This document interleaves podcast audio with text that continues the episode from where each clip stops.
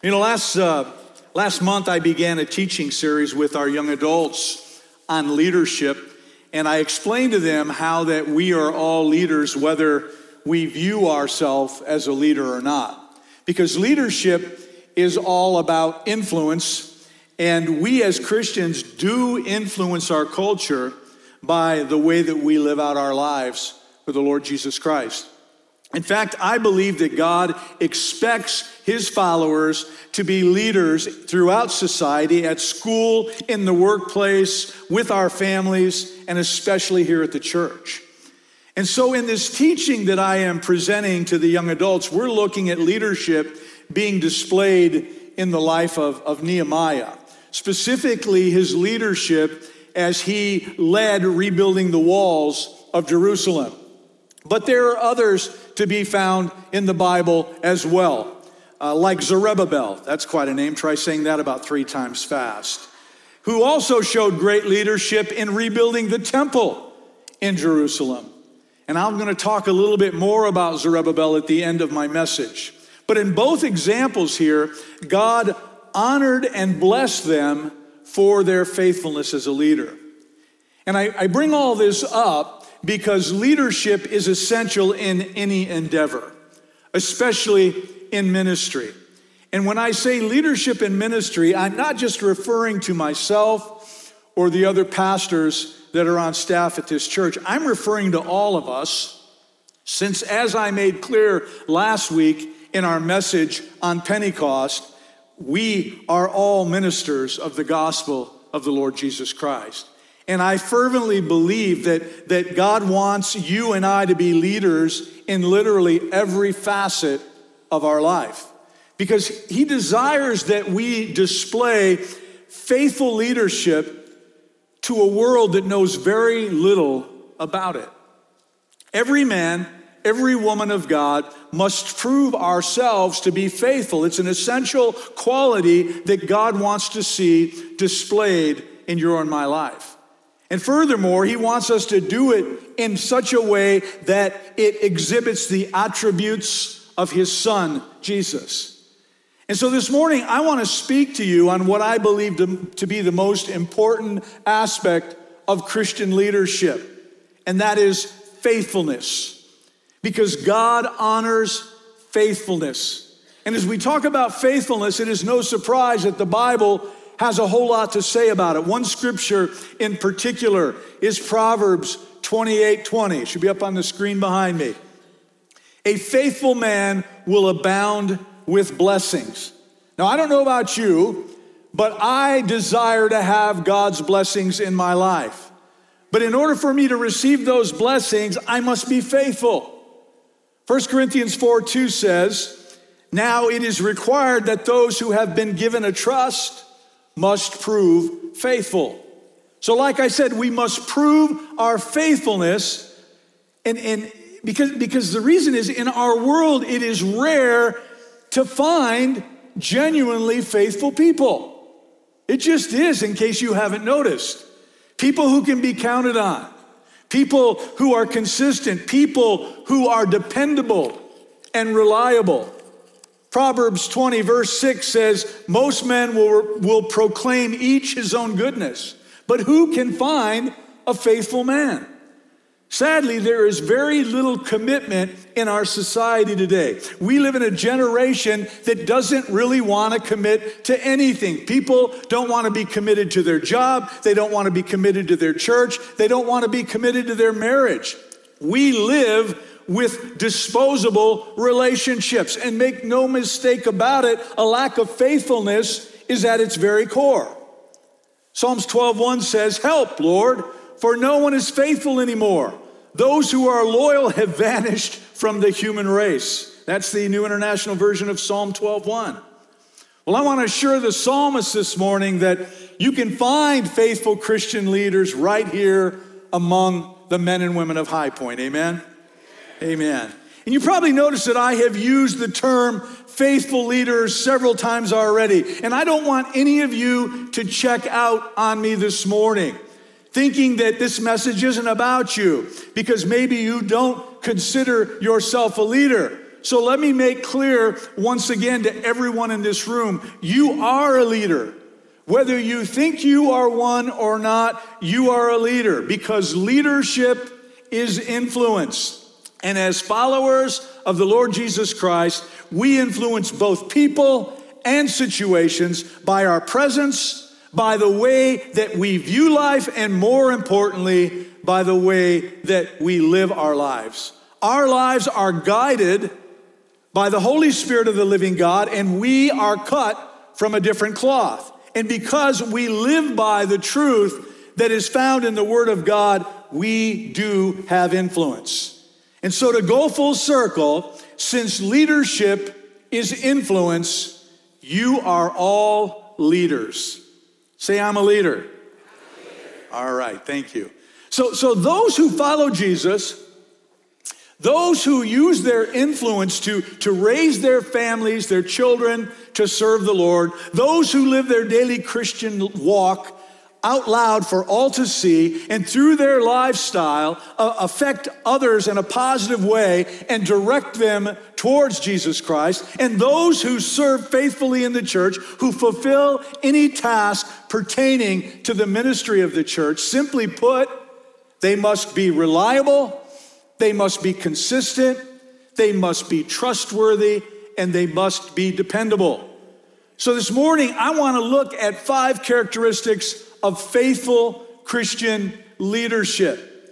These are all trademarks of the kind of Christian that you can count on and the kind of Christian that you want to be. In fact, we should all judge ourselves in light of these characteristics. And I think it's very important for all of us to rightfully ask Am I fulfilling my role effectively? So, the first characteristic of a faithful Christian leader is they look out for others. Jesus summed up the entirety of the scriptures when he responded to this question What is the greatest commandment? And he said in Mark 12, 30 and 31, Love the Lord your God with all your heart, with all your soul, and with all your mind, and with all your strength. The second is this love your neighbor as yourself. There is no commandment greater than these. Make no mistake about it, ladies and gentlemen, we will be judged on this issue of faithfulness as it relates to our relationship with other people. In other words, do we care about others and not just ourselves? A great example of this is Timothy and what the Apostle Paul had to say about him in Philippians 2, verses 20 and 22. He says, I have no one else like him who takes a genuine interest in your welfare. For everyone looks out for his own interests and not those of Jesus Christ. But you know that Timothy has proved himself because as a son with his father, he has served with me in the work of the gospel. How would you like that recommendation on your resume? What's the key? The key is that he takes a genuine, genuine interest in your welfare, the Apostle Paul writes. Most people in our day only look out for their own interests. So understand that in Christ Jesus, our faithfulness, it swims against the current of contemporary culture, which always asks, what's in it for me? It's all about my needs, my ambitions, my desire, my growth, my notoriety, my benefit, and my profit. It's very selfish and it's a very self centered mindset that continually asks, What's in it for me? God says faithfulness is proven by giving your life away, by, by looking at others rather than concentrating on yourself and your needs all the time. So, how is that translated into the way that we live? Well, within the home and in the family environment, a faithful Christian leader does not rule by demanding things always go their way. When two people come together in marriage, their needs and interests can clash. Anybody who, who is married understands that. And this can create problems, that clashing. But when it all boils down to it, that clashing and the problems that come from it are generally a byproduct of your own personal selfishness. We've been so used to looking out for ourselves that we sometimes forget about the feelings of even our spouse. But the Bible teaches that faithfulness is a fruit of the Spirit, but it's also a choice that we make. And so, therefore, I can choose to change my attitude. And so, I can, I can do so when I take the focus off of what's best for me, and instead, my mindset could be what is best for my family what is best for my kids? What is best for my wife? Now, within the business world, a faithful Christian leader is concerned not just for his supervisors, which you try to impress because you want to you want to get the attaboy and you want to get the promotion and you want to get the get the raise, but you also want to be concerned for your subordinates. What I mean is on your way up the success ladder, don't ever use people as rungs on your ladder. In other words, don't step on people to get where it is that, that you want to go. Instead, through your faithful leadership, develop people who literally push you to the top. Instead, through your, your or in other words, uh, don't use people to get what you want. You, you, you encourage them along the way. And in your encouragement and your leadership, they get behind you and they will push you to where you want to go. You don't get results through intimidation, but getting everybody on board with you. And people will work harder, they will work more diligently, they will more, work more faithfully when they buy into your vision and you can accomplish your vision with their assistance together. Now, within ministry, a faithful leader is sincerely concerned about those that works alongside of them while you do the work of the Lord. They lead by example. They never ask people to do something that they themselves are not willing to do. They are true to their word. They are honest in their evaluations and they never promise what they cannot deliver. A faithful leader makes every effort to pour into the life of those that they lead, making sure that their spiritual road or journey is on track. They also help to develop other leaders and their skills in order for their future path of ministry. In other words, a leader is dedicated to those who help them to achieve. It's not just all about the leader. In fact, as a faithful leader, you should really be a servant to those who you lead, just like you are to those who, who, who answer to you. And in doing so, you will lead in a way that will bring about the success that you desire and that you've been praying for. Well, here's the second characteristic of a, of a faithful Christian leader they stay focused on the main thing. One of the greatest tests of faithful leadership is the tendency to find yourself all over the map and losing sight of the main thing, the, the main objective. It's an easy trap for anyone to get caught into. And we see this in the story of Mary and Martha when Jesus came to visit their home. Mary, she just wanted to sit at the feet of Jesus. She just wanted to soak in everything that she could soak in at that moment. While Martha was so caught up in being the perfect hostess that she completely lost her focus. In Luke 10:40 it tells us but Martha was distracted with much serving.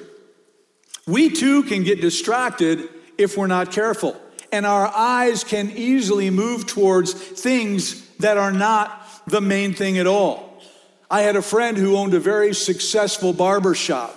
It was built upon his own talents. He had a very deep and loyal customer base. He was highly successful at what he did and made a very handsome income, I might add.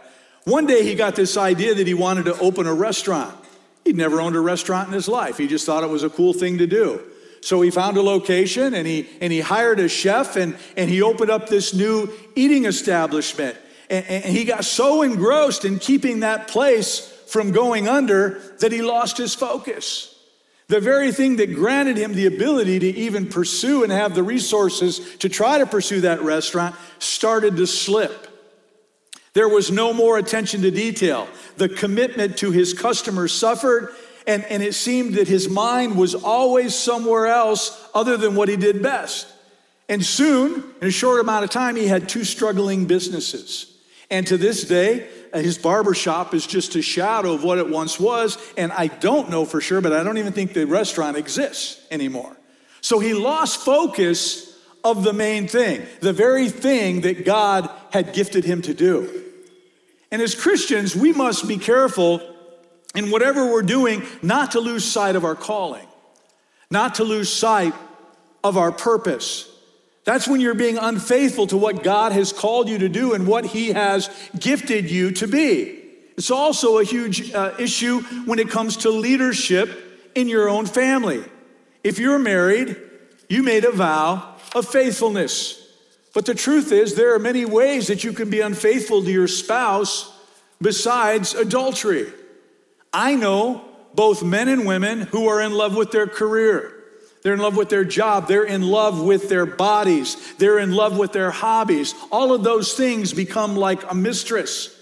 They lose sight of keeping the main thing the main thing. And I'm not saying there's, there's, there's, anything wrong with being deeply committed to your profession or building a strong and a healthy body or enjoying a hobby of some kind. But when those things start to receive your greatest level of commitment and your faithfulness over the main thing, this is where the breakdown starts to occur because it eliminates time to serve and to meet the needs of your family making sure that those most important relationships that you have are, are healthy and, and are secure. There must always be a proper balance in there. As an example, there is a charge that is found in the Word of God to us men to provide for our families. It's found in 1 Timothy 5 8. It says, But if anyone does not provide for his own, and especially for those of his household, he is denied the faith and is worse than an unbeliever. Another translation says he is worse than an infidel. This is an important charge to, to fathers, but it applies to any working spouse. I have seen people who have taken this charge to a completely unhealthy level. What began as a healthy pursuit of, of providing more for their family than perhaps was provided for them when they were a child by providing for their family's needs, like, like food, like transportation, like a, a roof over their head. Well, it became so much more than that. Now it's become a charge for a bigger house and a fancier car and all the right toys and fashions and things and stuff. And it, is re- and, and it has resulted for some by going far beyond that God ordained responsibility pr- to provide by losing sight of the main thing, the family. Over time, the pursuit of providing for more than just their needs became the main thing. And many people can, tend, continue, excuse me, to justify that unhealthy pursuit based upon that charge I just read found in the scriptures. But in doing so, what they have done, they have sacrificed precious time and greater levels of intimacy with their family. And one day, Sadly, they will wake up and realize that they were, yes, a great provider, but they missed out on the most important thing of all, the main thing. They don't have that deep and warm and loving kind of relationship with that, that they want to have with their wife and with their children. And, and every mom and dad certainly works hard and they certainly are wonderful at trying to be a provider, but they must not lose sight that that's not the main thing. They've got to continue to engage their family, the family that the Lord has entrusted with them with. So a faithful leader refuses to buy into the world's system and the world's monetary thoughts. Like you've always got to be expanding your business. You've always got to get into the latest money making trends. You've always got to diversify. Let me tell you the truth. No, you don't. You can if you want, but you don't have to. Just because the world tells you you should do something doesn't necessarily mean you should do it. You need to ask yourself is that conventional wisdom or is that godly wisdom that I'm listening to? Have you ever stopped to think that when God called you to do something, to do what you were doing, if, that if you truly kept the main thing, the main thing, the results of blessing and prosperity might far exceed anything that you could ever manufacture on your own. That's the way that God works through our faithfulness. Faithfulness is proven by choosing a lifestyle that provides for time with the family, that provides for time for the ministry. And again, I'm talking here about meeting other people's needs because remember, we are all ministers, we are all leaders, and family and ministry do go together, but your greatest ministry is your family.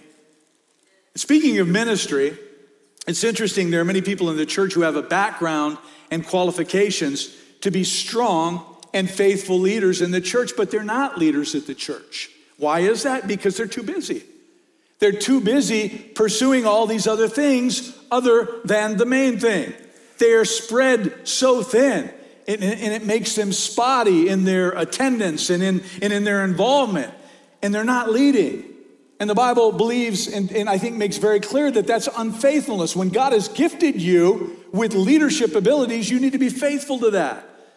So we must, we must all find out what the main thing is, what it is that God wants from us. And of course, top on that list is serving Him with all that you are.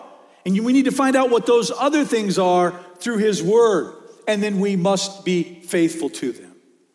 Here's the third characteristic of a faithful leader they walk with integrity before an unbelieving world.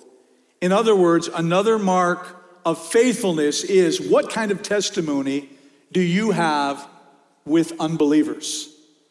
Not what do believers think about you, but what do unbelievers think about you? It's interesting how the Bible teaches that a pastor must live life above reproach in the community. He is to have a good reputation, not just with believers, but with unbelievers as well. Do you know why? because we have seen what happens when somebody in the ministry has a bad reputation. It's spread out all over the community and it does nothing to help the cause of the Lord Jesus Christ. And the best example of a good reputation that I can think of when I go through the scriptures is Daniel. In Daniel chapter 6, we see a story here that unfolds of a bunch of unbelievers and peers of Daniel. He had been appointed to a satrap, which is, which is the word that they use for governor. And the other governors were very jealous of Daniel's appointment because he was a Jew. In Daniel 6 4, in the Living Bible, it says they were jealous and began searching for some fault in the way Daniel was handling his affairs so that they could complain to the king about him. But they couldn't find anything to criticize.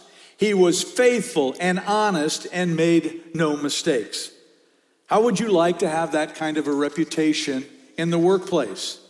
They couldn't find anything about Daniel that they could criticize him for. This guy had no blemishes. He, he lived a spotless kind of life. He, he maintained a blameless testimony. That is a practical example of faithfulness.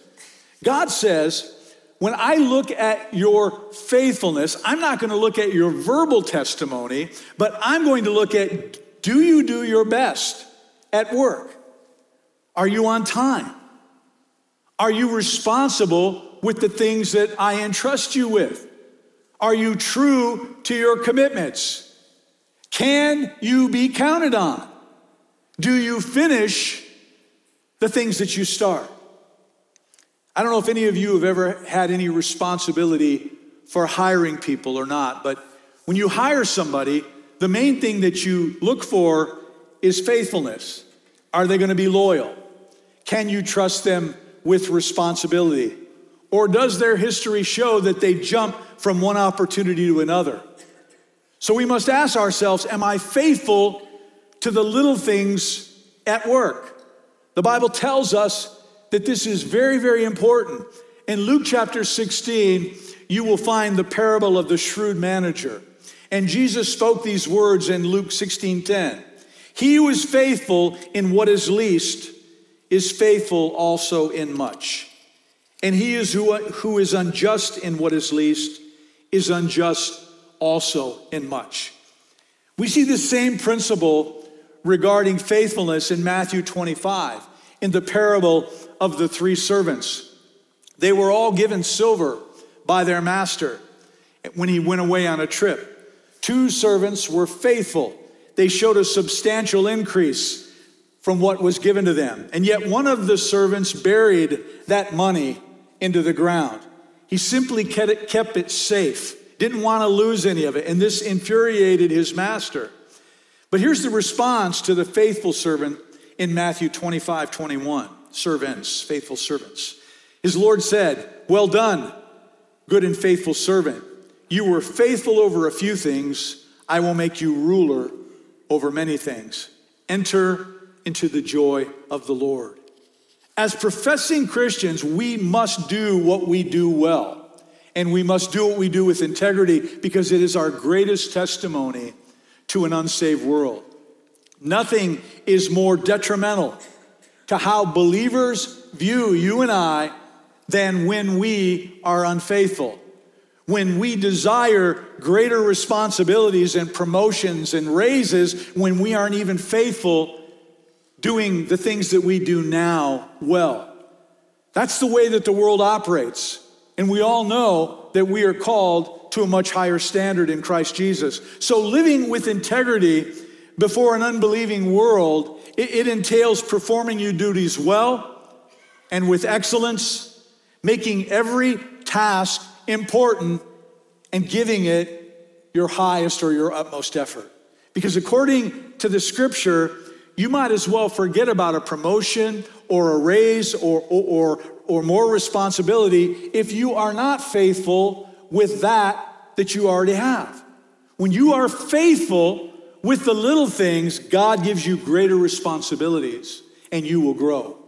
I think what this verse is saying is that Christians should have the reputation of being the most dependable people in the workplace. Why? Because everybody else is so unreliable. And we should likewise be dependable people in whatever it is that we are doing, whether it's in working or whether it's in serving. Here's the fourth characteristic of a faithful Christian leader they are true to their word.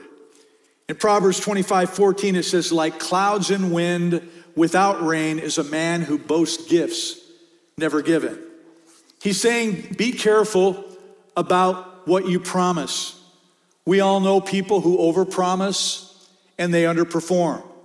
And when God evaluates our faithfulness, He's going to look at all the promises we have made. And I think that that ought to put, put us in holy terror sometimes because we do make a lot of promises. How many times have we said, I'll get back to you?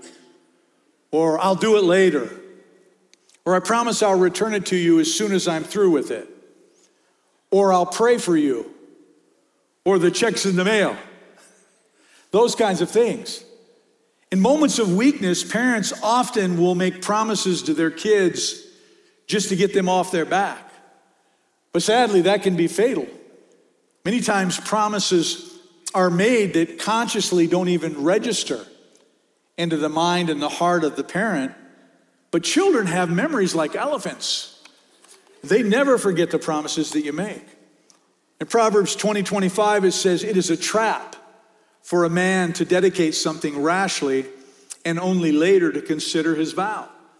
The Bible says, is saying here that faithfulness is a matter of if you say it, you will do it. You will show up just like you said you would do. You will take your commitment that you made with all seriousness. You will keep your promises. Did you know that the number one cause for resentment is unfulfilled promises? In Psalm 15:4, it, it tells us about faithful followers of Lord when it says, and they keep their promises even when it hurts. And then it goes on to say in verse 5, such people will stand firm forever. Have you ever made a promise and then thought to yourself, I really don't want to do this? But you did it anyway? Well, God says that counts. That's faithfulness. The wrong thing to do is to make that commitment and decide you didn't want to do it and just not show up. God looks for the times when, when, when we've stated something and then we've actually followed through with it and got it done. So we must ask ourselves what promises have I made that need to be kept? Promises to spend more time with my kids or with my spouse? Promise to take them on that vacation I promised them for? Promise to fix that leaky faucet? Promises to serve at my church? Whatever it is. And by the way, when you are faithful, you don't have to say things like, cross my heart, hope to die, stick a needle in my eye. Or you don't need to swear on a stack of Bibles because people have just come to know that you are going to do what you say you are going to do. In James chapter 5 verse 12 it says, "But let your yes be yes and your no be no. For whatever is more than these cometh of evil." A Christian ought to be able to simply say, "Yes, I'll do it," or "No, I can't or I won't." And if you are a person who somehow can't say no, you got to be careful because you will make commitments that you just cannot keep. There are people who so desperately want to serve and they, they want to help and they're moved by the needs that they see, but unfortunately, they overcommit. They try to get their hands on so many things that they can't do any of them very well. And usually, rather than not do it well, sometimes they just decide not to show up and then they let someone down. So a faithful Christian leader finishes what they start, even if what you envisioned your commitment was going to be isn't what you expected. And, and you finish up your commitment anyway. And then when the time comes for you to recommit, you simply say, you know, I'm sorry, I just can't commit to doing that any longer. But you don't bail in the middle of your commitment. You finish what you started because that lacks integrity and it affects one's reputation. And you don't want to be considered a person who isn't true to your word. When I was the HR director at Phoenix First Assembly, most of the time when we were advertising for a position at that really, really big church, it was people from our church who applied for those positions. So whenever I hired somebody, I would always speak with the leader over the ministry that these people were involved with. And I would ask questions about their attitude. I, I, would ask if they were cooperative. Were they a team player? Could they, in that leader's opinion, make a difference? But the number one question that I would always ask is Are they faithful? And if that ministry leader hesitated in asking that question, or if they ever answered no to that question, the truth is, I never hired that individual. Because I have always felt like a person who wasn't true to their commitments while serving in ministry wouldn't be true to their commitments while working and getting paid for ministry either. Because I believe that the two go hand in hand. And I believe that it becomes a pattern in a person's life. The Good News translation of Psalm 15:4 talks about honor to those who obey the Lord. It says, they always do what they promise, no matter how much it may cost. If you want to be a faithful Christian leader, the key is to be a man or woman of your word. The fifth and the last characteristic I want to cover this morning is of a, of a faithful leader is they develop and they use their spiritual gifts. There's a tremendous emphasis on this in the Bible, using the gifts and the talents that God has blessed you with.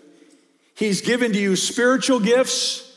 He has given to you natural abilities. He's also given you basic heart motivation.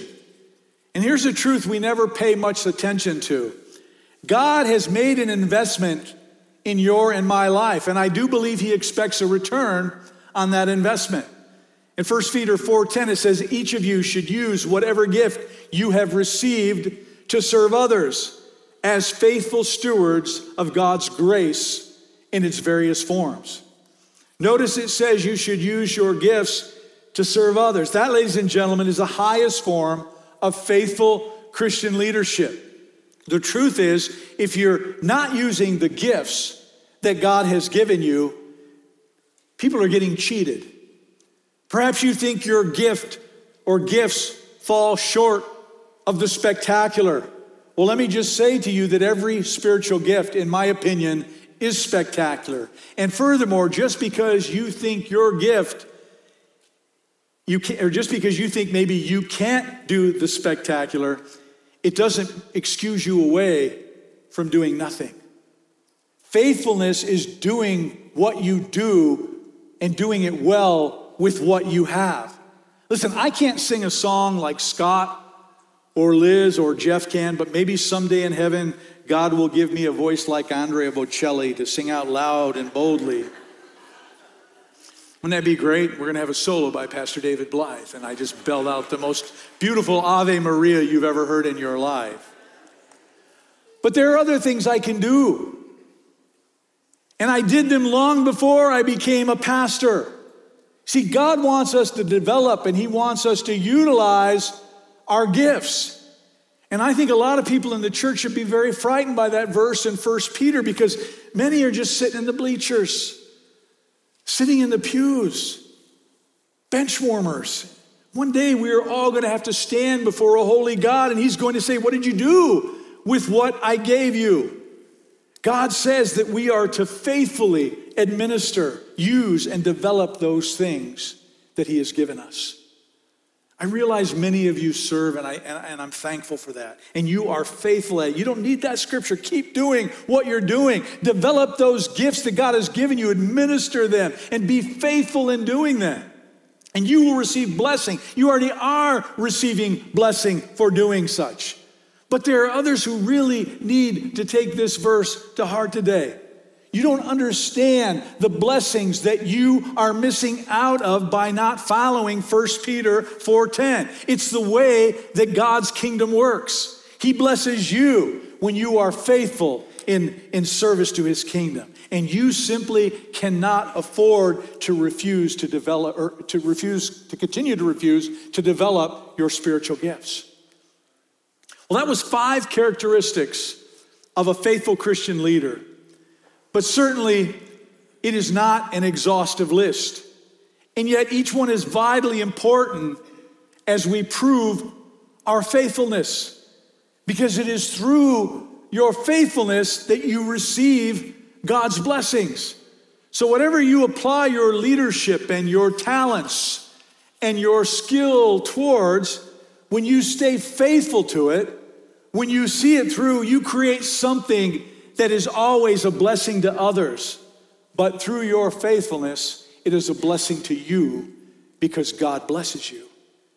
And I truly hope that you desire the blessings of God upon your life because His blessings are obviously the most precious of all.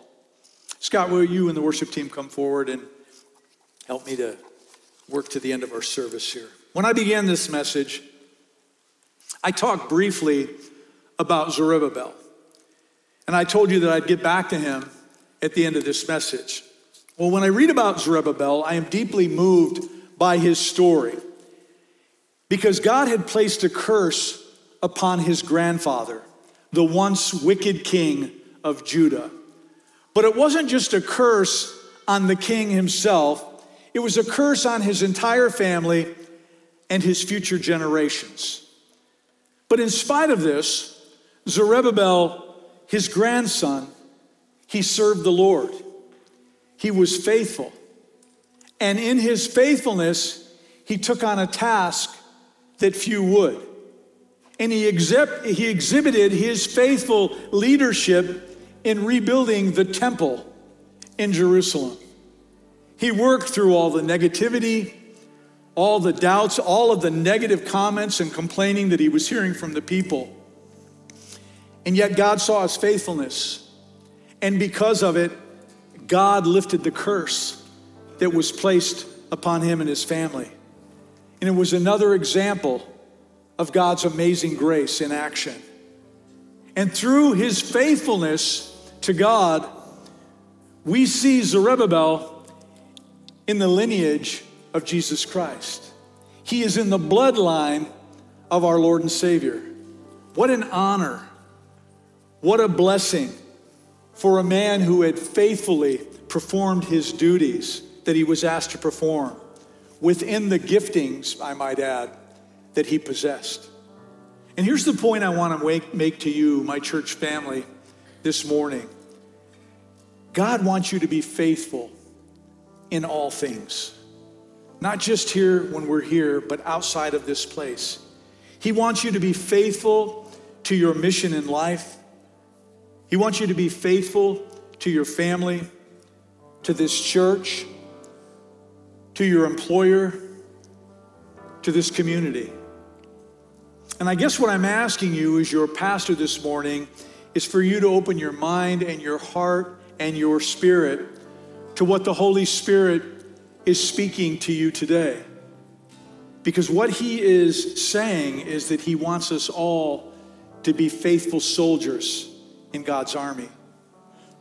Because he blesses our faithfulness, ladies and gentlemen. I also want to remind you, and I've said it a couple times, that we are called to a higher standard. We are expected more than any other people walking the face of this planet to be faithful in all the things that we do. So let's own this truth and let's be faithful, not just because it's the right thing to do, but because God wouldn't have us do it or be any other way. Most importantly, be faithful in your relationship with Jesus. That's got to be number one, but also be faithful in the little things. Be faithful when no one is watching.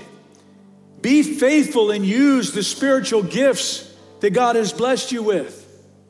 You see, God wants your heart because He knows when He has it that every other little detail, every other part of your life will fall into place. And that's when you become a fully functioning Christ follower. And that's when you begin to set the standard for all those around you and all those little details of life. And herein lies the greatest truth of this message today. We have the embodiment of extreme faithfulness exhibited in the life of our Lord and Savior, Jesus Christ. When the incarnate Jesus came to this earth to fulfill his mission, he knew what he would be facing the pain, the torture, the beatings, the crucifixion. He even knew about his ultimate death on the cross.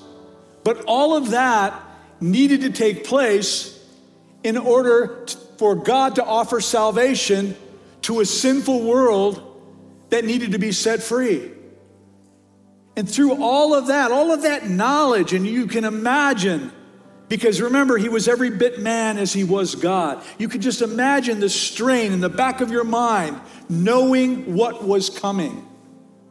And yet he stayed faithful to that mission. He could have called legions of angels to come and deliver him, but he stayed faithful. And he endured a horrific death. And I am thankful that he did, because when he resurrected, he granted to all of us the ability to produce faithfulness in all that we do as well. No one has ever endured what Jesus endured for you and I. And his example is at the very pinnacle of the faithfulness scale and faithfulness examples. And so today, we are going to remember Christ's faithfulness by participating in Holy Communion together. And I'd like to ask the ushers to come forward so that we can first pass out the communion emblems. Jesus commanded that we always remember what exactly he accomplished on the cross on our behalf. And so together we are going to be faithful in following his command. Communion is a time when we collectively, but I think even more importantly, privately in our hearts, remember that sacrifice. And it's when we acknowledge and when we, we give thanks for his blood atoning for our sin and for providing a way for us to be reconciled with our Heavenly Father. I've said this before, but the story of the cross for us as Christians cannot just be some kind of a repetitive story that talks about a pathway of salvation through Christ Jesus. But for us personally, it must always be a personal story of, of a changed life because of a um, experience that we have had with Jesus. It has to become for each one of us the most important moment of our life that we don't just remember, but it's got to be something that we just can never, ever forget. Because at that moment, we were redeemed. Jesus, He took away our sin and He took away our, our, our shame. And He didn't just give us life, but He gave us an abundant life. And He promised us eternal life in the presence of God. What a blessing. And it is a gift that each one of us should treasure as we remember it, like we are doing today. Now, before we take communion, as you know, the Word of God warns us about not doing this in what the Bible says an unworthy manner. It's found in 1 Corinthians 11, 27 through 29. It's a very important scripture. It says, Therefore, whoever eats this bread or drinks this cup of the Lord in an unworthy manner will be guilty of the body and the blood of the Lord. But let a man examine himself, and so let him eat of the bread and drink of the cup. For he who eats and drinks in an unworthy manner eats and drinks judgment to himself not discerning the Lord's body. Those scriptures make very, very clear that before any of us participate in communion, we must all examine ourselves before the Lord. We must take the time to make sure that we are not harboring unforgiveness and bitterness towards another. We must make sure that we're not carrying around unconfessed sin in our heart. If so, we need to confess it. We need to make sure that we are not living our lives running contrary to the truth that has been revealed to us in our relationship with the Lord Jesus Christ. Because if you do, if there is anything in your life that would bring, judgment upon yourself, it is important that we clear that up, that we all go to the Lord and we take care of it first, in order to make sure that none of us are guilty of the body and the blood of the Lord. And if you are here today and you have never received Jesus as your Lord and Savior, you can do so at this moment. Communion is a time for believers, but you can participate in communion immediately after you receive Jesus as Lord. The Bible tells us in Romans 10 9 and 10 if you confess with your mouth the Lord Jesus and you believe in your heart that God raised him from the dead, you will be saved. It goes on to say, For with the heart one believes unto righteousness, and with the mouth confession is made unto salvation. In a moment, we're going to have a time of, of quiet prayer. All you're going to hear is the keyboard playing softly behind me, like it is right now. It's a time for each one of us to pray in our own way, in our own words, in our own time. And if you don't know Jesus this morning during this prayer time, tell him you believe that he is the Son of God. That's the confession and the believing part. He's the only way to God the Father. Acknowledge that he carried your sin to the cross, and through his shed blood, it is the atoning agent that wipes away your sin. Tell him you believe that he died in your place, but he rose again three days later with resurrection power. And then you confess and you repent of your sin. And the Bible says that he is faithful to cleanse you of all unrighteousness. And it says that you will become a new creation.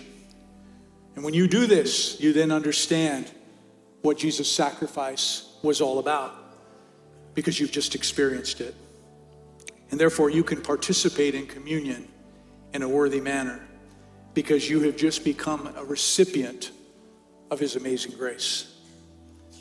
And for those here today who are already in a redemptive relationship with Christ, you also must examine your heart. And we must confess our sin as well as we examine our hearts in light of this very sacred moment. So let's all go to Him for a time of silent prayer and reflection. Father, you've heard our words. Most importantly, you have read our hearts. And we want to thank you for Jesus. We want to thank you for the forgiveness of sin, and for the promise of eternal life in God's presence. We commit and recommit our hearts and lives to you this day. I bless these communion emblems we are about to receive. And I pray it in Jesus' name. Amen. In Luke's Gospel, chapter 16, or excuse me, chapter 26, verse 15, Jesus was having his Last Supper, the Passover meal, with his disciples. This is what he said. He said, I have eagerly desired to eat this Passover with you before I suffer. For I tell you, I will not eat it again until it finds fulfillment in the kingdom of God. After taking the cup, he gave thanks and he said, Take this and divide it among you. For I tell you, I will not drink again from the fruit of the vine until the kingdom of God comes. Verse 19 says, And he took the bread, gave thanks and broke it, and gave it to them, saying, This is my body given for you. Do this in remembrance of me. So as you eat of this bread this morning, I want you all to be reminded of the bruised and battered body of our Savior, Jesus, beaten beyond recognition. And I want you to remember what the scriptures tell us that he was wounded for our transgressions, he was bruised for our iniquities, but by his stripes we are healed. You may eat the bread. Verse 20 says, In the same way, after the supper, he took the cup, saying, This cup is the new covenant in my blood, which is poured out for you. And as you drink of this cup this morning, I want you to be reminded of the precious blood of Jesus, the blood of the Lamb that was poured out for you to atone for your sin and to set you free. You may drink the cup. Would you stand as we sing together? And know the blood of Jesus.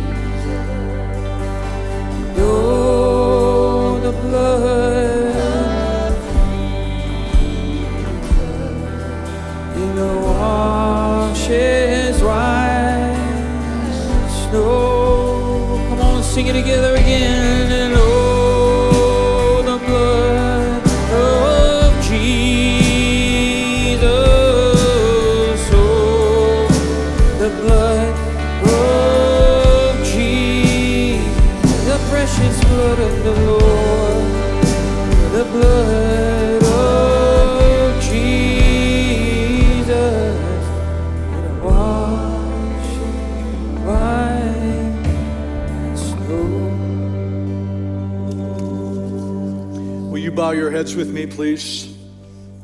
Father, we thank you for the blood of Jesus. We thank you that he stayed faithful to his mission. He did not let anything detour, deter him, excuse me, from what you wanted him to accomplish. And we thank you for his faithfulness. And Father, I pray that it would be the desire of every man and woman in this place to be faithful followers of Jesus Christ. Faithful in the way that we live our life, faithful in the little things, faithful on the job, faithful with our families, faithful in our in our finances, in, in every literally every aspect, Father. I pray that we prove ourselves to be faithful. That when we say we'll do something, we will be true to our word. Guess what I'm asking, Lord, is that we would truly be set apart from the rest of the world and people would look at us and know that we are believers, if nothing else, based upon our faithfulness. It's what you desire from us, it's what you want. And Father, if that's what you want, then that's what I want in my life. So I pray that you would help all of us to be faithful in all of our dealings, faithful in the responsibilities that you have given us. Father, we thank you for this day and for your presence here in this place. Thank you for my church family. Thank you that we have a place where we can come and worship you every Sunday. And I thank you for the things that you're doing in our hearts and in our lives and in our community. And I pray as we go our separate ways today, Lord, that your spirit would go with us, guiding and directing our steps, the places we go, and the things that we do, the conversations that we have. Those conversations would be meant to build people up and not tear them down. My prayer is that we would shine like bright lights in a very dark world, and that brightness is the love of Christ coming through. Pray that we are so bright, Lord, that people would recognize it and would come to us and say, What is different about you? And you open that door for us to share goodness with them. But Lord, as always, I pray for a divine appointment for each one of us this week, as someone will cross our path and we'll be able to tell them of the goodness of God. And Father, I pray that uh, you would help us to be faithful to that, walking through that door and doing what you've asked us to do. And Lord, between now and next time we gather together again, I also pray your protection and your safety over us. Keep us safe from sickness or illness. Keep us safe from any accidents that might befall us so that we can join back together again as a church family and worship you in spirit and in truth. And as we go our separate ways today, Lord, I pray that we would go in love, that we would love even those who are hard to love, and that we would be reminded that that's the way that you love, and so we must do as well. So as we leave here today, Father, let us go in peace. Let us strengthen our brothers, and let us be faithful to the things that you've called us to do. And I ask these things in Jesus' name. Amen and amen. Thank you for being here.